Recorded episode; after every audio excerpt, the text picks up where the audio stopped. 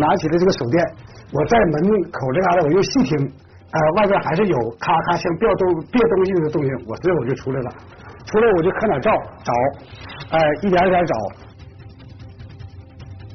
在这个方向，在这个地方，他窜出来了，他在这猫着了。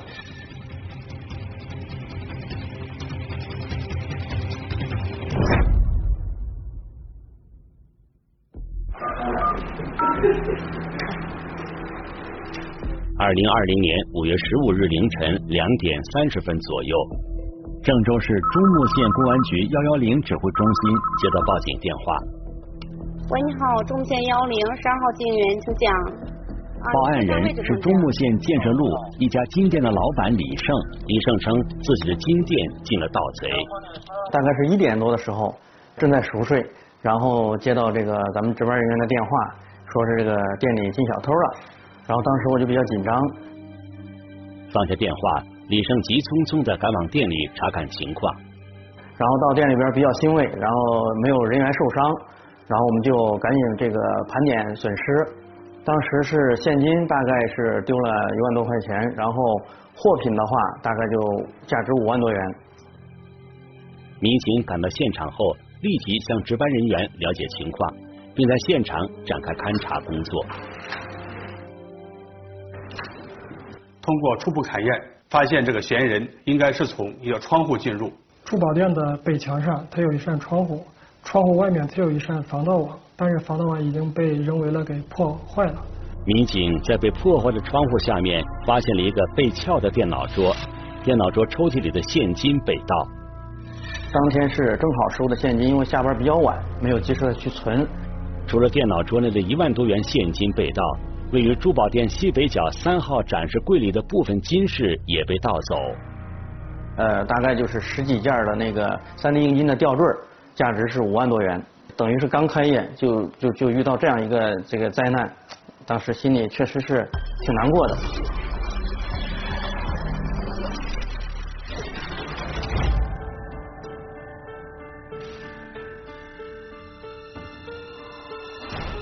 聚焦一线。直击现场，这是河南省郑州市中牟县近二十年以来唯一一起金店被盗案。被盗金店位于中牟县最繁华的建设路，开门营业仅四个月。庆幸的是，由于值班人员及时发现，才没有造成更大的损失。凌晨作案，携带工具，这说明嫌疑人早有准备。但是，中牟县城里金店不止一家。嫌疑人为什么会选择刚开业不久的这家金店下手？这起案件背后是不是另有玄机？一起进入我们今天关注的事件，了解它的来龙去脉。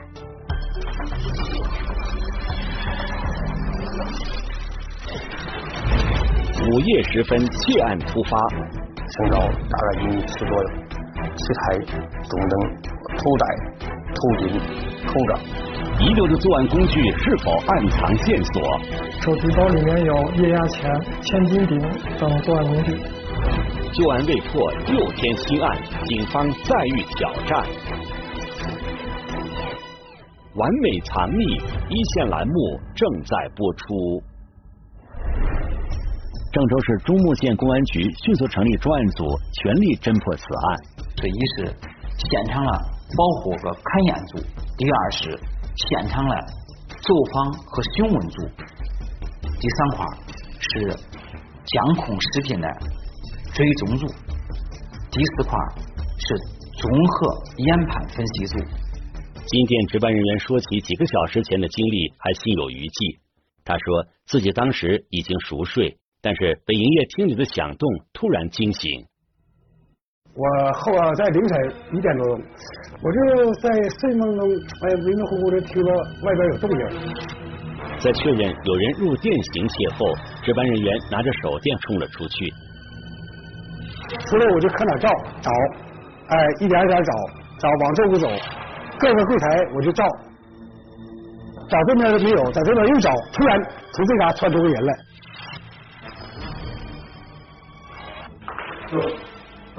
我这是电棍。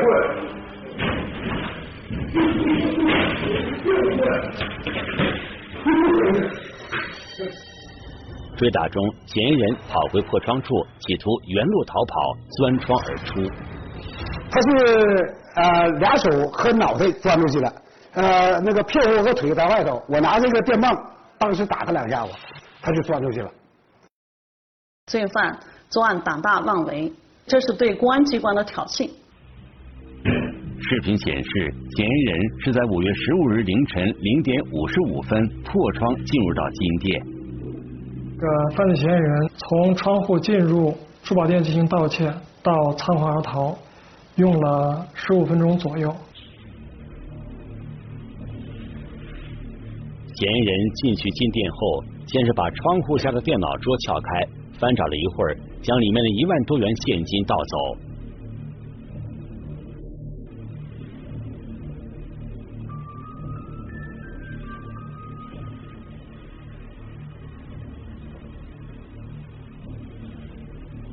一点零一分左右，嫌疑人拿着手电筒开始走向黄金柜台，寻找下手目标。调取珠宝店内的监控视频显示，犯罪嫌疑人是一名男性，身高大概一米七左右，体态中等，头戴头巾口罩。嫌疑人在行窃的过程中，显然发现了监控探头。此后，嫌疑人就继续在店内寻找下手目标。一点零二分，嫌疑人来到了位于金店西北角的三号展示柜，发现了柜台里陈列的黄金饰品。一般到晚上，我们的贵重的货品的话，基本上都是要入保险柜的。但是有一部分是容易比较磨、容易磨损的那种货品，每天收的话，呃，它会容易破损、容易损坏，所以说那那节柜台是没有收。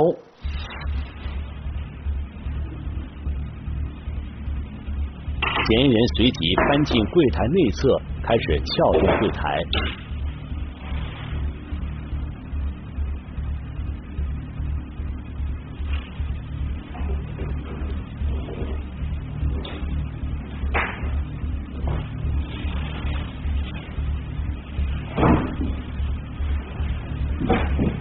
在这个过程中，声音惊动了正在睡觉的值班人员。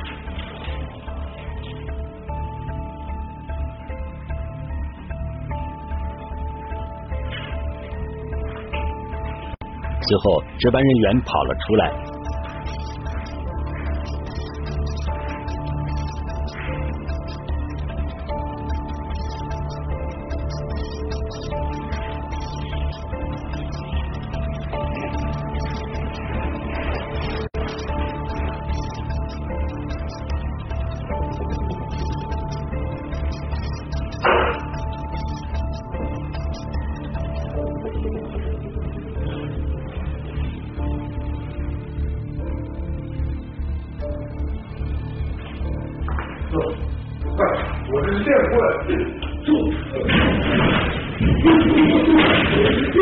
两个人发生扭打，嫌疑人从破开的窗户仓皇逃离现场。民警在随后的现场勘查过程中，没有发现指纹、足迹等有价值的线索。不过，在破窗处发现了一个手电筒及一个手提包。这个深色的手提包里面有液压钳、千斤顶等作案工具。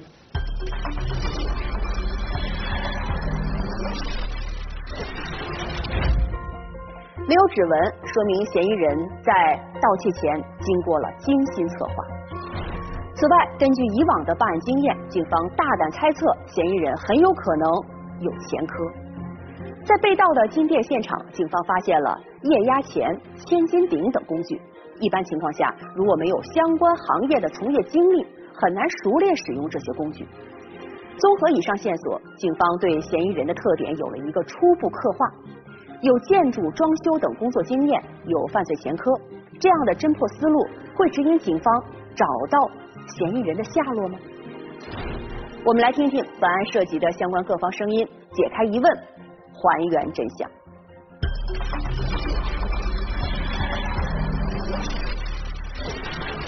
精心选择逃跑路线，视频追踪困难重重，案件串并能否找到关键线索？完美藏匿，一线栏目正在播出。民警分析，嫌疑人应该是在逃跑的时候过于仓促，所以将这些工具遗留在了现场。如果嫌疑人具有犯罪前科的猜测成立，那么能否从这些遗留工具上找到相关的痕迹物证呢？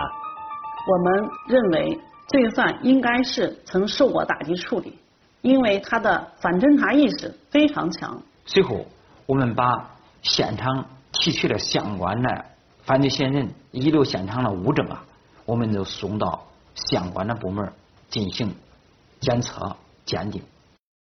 此时，距离案发已经过去了将近十个小时。这两天那个这边人隔壁的今天被盗，知道是吧？嗯，我听说这个事儿。最近咱们店里这几天有没有来过可疑的人员，就是在正常的营业中，就是像那种只逛不买的，这个看看就走的。这个没太在意，因为咱是商场店嘛，客流量相对来说比较大一点。你这啥时候知道违法的情况？第二天早上然后来。上门的时候是吧？对对对。他是来咱店里来了有几次？来了有两三次吧。民警一方面根据嫌疑人具有犯罪前科的推断，搜索类似案件进行串并；一方面扩大了监控调取范围，试图找到关于嫌疑人的更多线索。这个监控位于这个居民居民楼的二楼，它照的位置就是这个消防通道的大门。监控视频显示，嫌疑人是在五月十五日零点二十八分从金店后侧小区的大门处进入金店外的消防通道。在视频中可以看到，嫌疑人先是在大门外蹲守了八分钟，零点三十六分，他爬上大门，翻到了大门内侧。嫌疑人翻进大门后，先是来回走动，随后选择了一处隐蔽的地方继续蹲守。这就是当天晚上犯罪嫌疑人就在这儿蹲蹲着。嫌疑人蹲守了近十二分钟后，发现了正对着他的监控探头。于是，嫌疑人开始在大门内侧来回走动。民警分析，他应该是在找棍棒之类的工具。零点五十四分，摄像头拍摄的角度被改变。他随身捡起了一根棍，然后他把这个棍，他就直接就把那个探头这个方向导到了另外一边。案发后，民警在监控探头下面的墙角处发现了一个长一米的棍子，这也验证了警方的猜测。被嫌疑人破坏的窗户距离地面两米左右，窗户下面正好有一间高一点九米的活动板房。经过咱的实地勘查，我们当当时就是在在这个板房上面，沿着这个板房的沿边全部有脚印了，这个脚印直接通到那个珠宝店北墙了被破坏的窗户处。显然，从通道到活动板房就是嫌疑人进入和逃离现场的路线。民警顺着嫌疑人逃跑的方向调取了大量监控视频。经过视频侦查，发现这个嫌疑人逃跑是步行的，没有交通工具。犯罪嫌疑人从中心现场逃跑后，沿墙根走小路，然后一路从建设路走到青年路，然后跑到青年路附近的一街亭花园内消失。嫌疑人消失在新世纪广场。新世纪广场有七个进出的大门，广场周边有不少小路和可藏匿的地方。要想找到嫌疑人确切的逃跑方向十分困难。不过，民警分析，这里应该只是嫌疑人暂时的停留地，而非最终落脚点。我们怀疑犯罪嫌疑人是在接近花园内对其形象进行伪装。民警再次对广场周围的监控视频进行仔细研判，终于发现了嫌疑人的踪迹。犯罪嫌疑人在接近花园停留二十分钟之后，从接近花园内出来，沿中牟县西环路一路向南，逃向陇海铁路线附近消失。自此，民警掌握了嫌疑人的逃跑路线。嫌疑人从金店盗窃后。沿着建设路由南到北，一路跑到青年路，从青年路由东到西，步行到新世纪广场，在里面藏匿了二十分钟之后，沿着西环路由北向南逃窜，直到在陇海铁路线附近消失在民警的视线中。从逃离方向追踪嫌疑人下落的计划落空，那么能否从嫌疑人进入现场前的行踪找到其下落呢？通过大量视频跟踪分析，民警掌握了嫌疑人作案前的行动轨迹。发现犯罪嫌疑人于五月十四日二十三时三十分由中牟县建设路南端进入中牟县城监控范围之内，后步行到达中心现场。嫌疑人进入作案现场前的起点与嫌疑人作案后消失的终点在方位上大致相同，而且一直都是步行。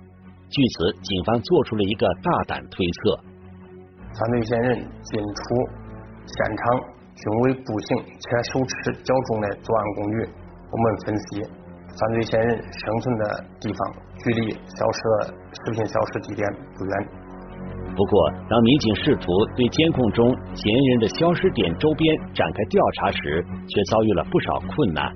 该处四周没有村落，只有几个建筑工地，我们就派出警力对沿途的建筑工地进行了排查。由于是疫情期间，到现场开工的工人还很少，我们很快对建筑工地的工人排查完毕，没有发现该犯罪嫌疑人的任何线索。此时，距离金店被盗已经过去了十几个小时，民警排查嫌疑人踪迹的工作陷入了僵局。大家开始担心被盗的黄金饰品能否完整追回。包括以前也听说过，这这个其他地方的有些这种案件，丢了之后之后这个金子就融了，或者是有损耗了，或者是这个这这个给这个花出去了，换成钱花出去了。为此，民警也从销赃渠道进行了走访排查，安排警力对周边的收购黄金的店进行了封堵，从中堵截他的销赃渠道。就在这时，负责查找类似案件进行串并的民警传回消息：五月十四日，郑州市郑中新区白沙镇一金店被盗。从作案特征分析，很有可能是同一个犯罪嫌疑人所为。中牟县民警迅速赶往白沙镇了解情况。白沙镇被盗金店位于该镇青年路的繁华地段，店中的监控拍下了嫌疑人作案的过程。监控视频显示，五月十四号凌晨一点三十分左右，一个可疑的身影出现在金店南侧的窗户附近。这嫌疑人把这个白沙这起黄金珠宝店这个橱窗打破之后，就近把这个临近橱窗的这一个。珠宝店的一个柜子打破，嫌疑人打破金店橱窗后，马上就触发了金店的报警系统，于是仓皇逃走。据报案人称，被盗的黄金当时有价值是五万多元。从监控视频中可以看出，嫌疑人戴着鸭舌帽和口罩，身高在一米七左右，中等身材，与中牟县金店被盗案中的嫌疑人相似。同时，嫌疑人的一个动作细节引起了民警的注意。嫌疑人也是拿着一个长一米五左右的棍子，人为改变了监控探头拍摄的方向。我们通过研判，他的侵害目标是一致的，一样的是都是金店被盗，作案手段也是一致的，都是敲窗入室。第三个，他在现场这个伪装了自我呃反侦查意识，反映的行为也是一致的。对这两起案件进行了立案侦查。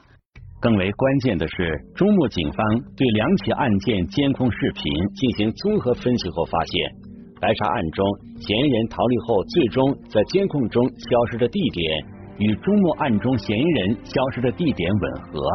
当时防控新冠肺炎疫情的各项措施还在施行，进出郑州市辖区的各个卡口都要经过严格检查，嫌疑人要想带着被盗物品逃出，几乎没有可能。所以，民警分析，嫌疑人藏匿的地点一定还在监控视频中他消失的地点附近。于是，民警再次对相关范围内具有盗窃前科的人员着重进行了排查。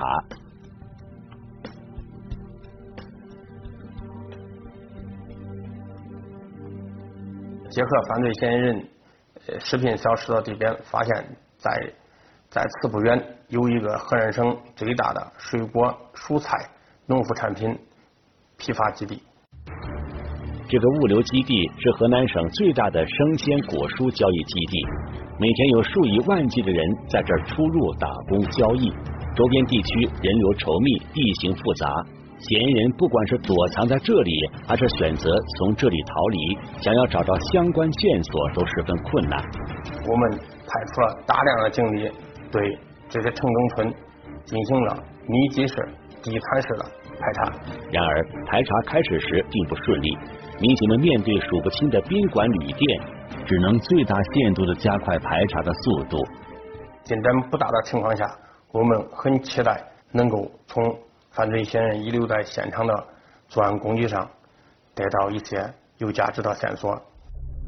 经过近二十四个小时的检测分析，实验室方面传来喜讯，民警在液压钳的手柄上发现了重要的痕迹物证。最后，在 DNA 信息从中比对出嫌疑人李某。嫌疑人叫李一，男，河南周口人，曾因盗窃罪入狱，二零一九年三月刚刚刑满释放。我们迅速派出民警前往犯罪嫌疑人的户籍地。周口，经了解，犯罪嫌疑人自小疏于管教，有小偷小摸的习惯。多次受到打击处理的犯罪嫌疑人，不但没有改过自新，反而在疫情期间顶风作案。那么抓捕行动能顺利进行吗？我们经过其对他的生活轨迹进行调查，呃，犯罪嫌疑人常年流窜于北京、浙江、陕西与河南之间，经对其最后一次生活轨迹查询，犯罪嫌疑人自五月初浙江温州坐高铁到达郑州之后，没有再出去过。二零一九年下半年，犯罪嫌疑人来到中牟县的万邦批发市场做过一段短暂时间的搬运工。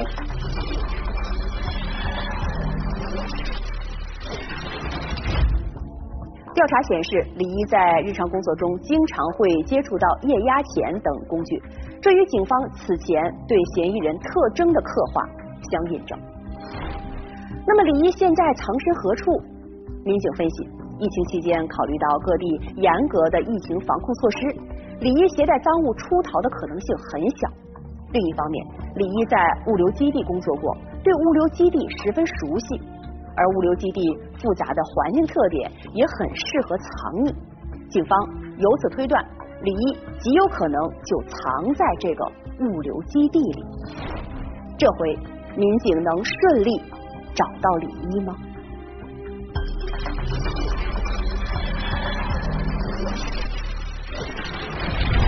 关键物证未知车辆将案情指向何方？监口不严，被盗赃物能否成功追回？完美藏匿，一线栏目正在播出。今天排查是主要是排查他知道明确犯罪嫌疑人，做到不漏人、不漏物。警方立即部署警力，重点对物流基地的宾馆和出租房屋展开排查。附近的居民都把自建房改造成小宾馆、小旅店。虽然在疫情期间不允许这些宾馆、旅店开业，但是为了慎重起见，避免犯罪嫌疑人漏网。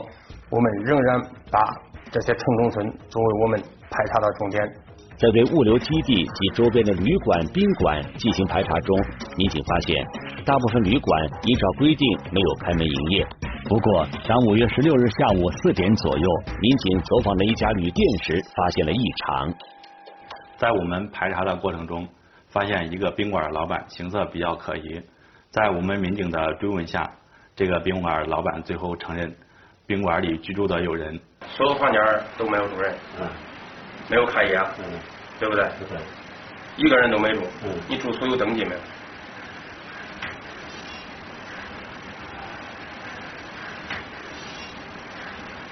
疫情期间，他违反了规定，让别人住在了宾馆里。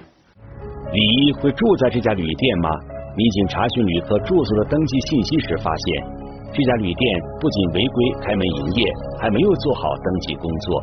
于是，民警调取了店中的监控视频，对入住的客人一一进行比对。很快，民警在晚上的监控视频中发现一名办理入住的客人正是李一。之后，我们就对这个宾馆进行了抓捕的部署，在这个宾馆的前门和后门都安排了我们的民警。但是，由于没有住宿登记。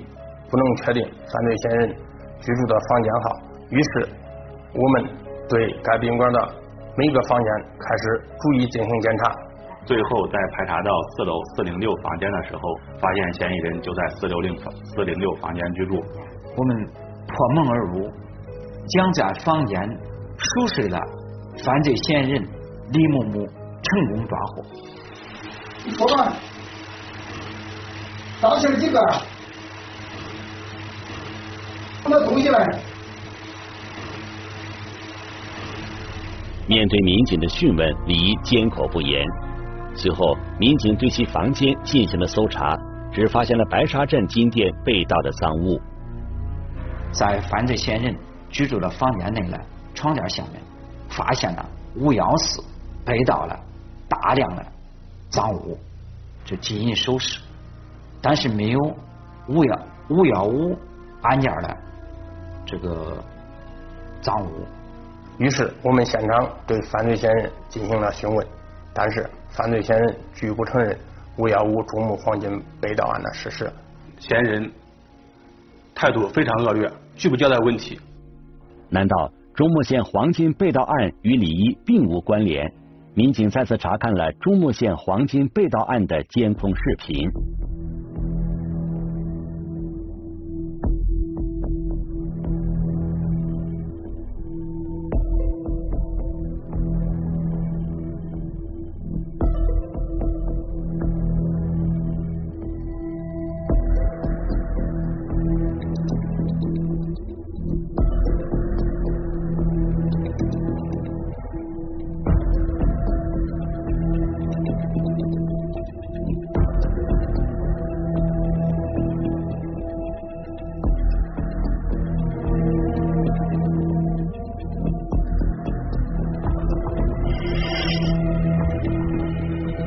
过反复比对，大家确信李一就是本案的嫌疑人。找到被盗赃物，成为锁定李一的犯罪嫌疑的关键一环。不是咱的东西，你给退还的人，知道不知道？我不上这边边了。你不想上那边多，你说你得给人东西给人找我，这可以不可以？找我两个他们就出去，出去了再让他媳妇，东西搁哪了？啊？东西搁哪了？东西能报能收报。民警多次询问李一，他还是拒绝说出赃物的下落。于是，民警对李一的随身物品进行了仔细搜查。这次，他们发现了一把车钥匙。我们就对犯罪嫌疑人随身携带的物品进行检查，在其随身物品中发现一把汽车钥匙。李一会不会把赃物藏匿在车里？民警进行了试探。要下去。虽然李一依然保持沉默，但是民警从其细微的表情变化中，还是隐约猜到了什么。于是，民警拿着这把钥匙，在宾馆周边的停车场展开了排查。我们排查民警拿着车钥匙，在现场周围进行查找，但是没有查找到。民警分析，李一具有很强的反侦查能力，他很可能把车停在较远的地方，于是扩大了搜索范围。经过近两个小时了地毯式的排查，终于在一公里外的路边找到了这辆嫌疑人的车辆。找到犯罪嫌疑人的车辆之后，我们民警对车辆进行了详细的搜查。经过搜查，最后在犯罪嫌疑人的坐垫下面发现了五幺五黄金被盗的全部金银首饰。同时，民警还在这辆车上发现了其他作案工具。在犯罪嫌疑人的车辆里面发现了液压钳、绞耙，还有马力锯、裁纸刀等多种作案工具。这辆面包车用于他平常的出行、藏匿赃物以及平常的休息的。当民警将监控视频及赃物摆在李毅面前，他终于承认了自己在五月十四日、十五日连续盗窃两家金店的事实。嫌疑人供述了在中牟及郑州盗窃两家珠宝店的犯罪事实。第二天早上八点，我们带入嫌疑人进行现场指认。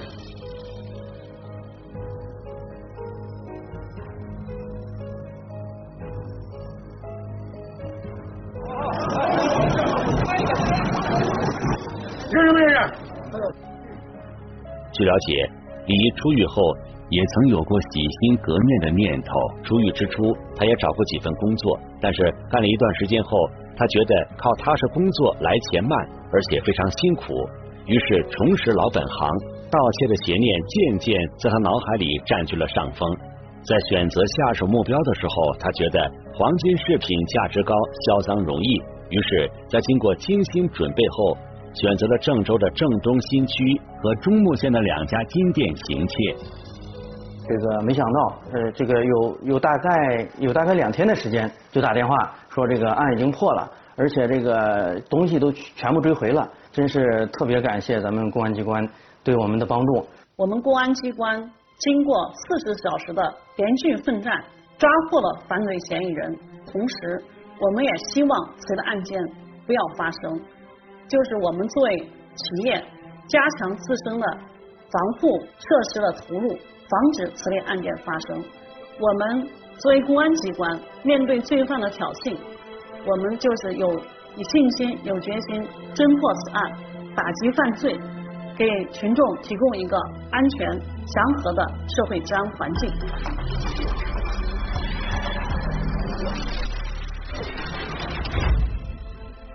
戴口罩、戴手套，选择在人流密集的物流基地附近落脚，并将赃物藏匿在远离自己的地方。为了躲避侦查，李一可谓是费尽心机。然而，李一的这番苦心，在警方缜密的侦查下，逐一暴露。最终难逃法网。据了解，二零一八年李一因盗窃被判处有期徒刑一年，二零一九年三月刚刚刑满释放，一年多后再次作案，而且案值高达十多万元。对他这样的行为，法律又将如何量刑呢？我们来听听北京师范大学刑事法律科学研究院袁斌教授的解读。这个嫌疑人。等于是多次犯案，在刑法上来讲，他属于多次的再犯，同时呢又构成刑法上的累犯。所谓的累，就是两次以上的犯罪，但不是所有的两次以上的犯罪都可以构成累犯。构成刑法上的累犯的两次以上的犯罪，是指一般情况下是指前面一个罪被判处有期徒刑以上刑罚。然后呢，在刑法执行完毕或者赦免以后五年之内再犯，应当判处有期徒刑以上刑罚之罪的人。那么当然呢，这个过失犯和未成年犯除外。刑法的规定，对于累犯的话呢，是要依法从重处罚。那么本案涉及的这个盗窃金额是十万多元。那么根据。呃，我国刑法的规定和最高人民法院的司法解释，盗窃金额超过十万元以上的，那么它适用的法定这个量刑幅度是三年以上十年以下有期徒刑，并处罚金。同时，根据最高人民法院关于常见犯罪量刑的指导意见规定啊，对于累犯要综合考虑他前后两个罪的性质，以及前后两个罪间隔时间的长短。前后两个罪的罪行的轻重等情况，要适当的增加它的这个量刑的刑罚，就是要增加基准刑的百分之十到百分之四十，而且一般不少于三个月。所以，对于这个案件里面的犯罪嫌疑人，今后在刑法裁量的时候，就应当在三年以上十年以上，根据他多次犯罪的情况，根据他的犯罪的金额。会适用一个相对较重的刑罚。嫌疑人在多次受到法律处罚之后没有悔改，总想着走捷径，不劳而获，一再涉嫌犯罪，必将面临法律的严惩。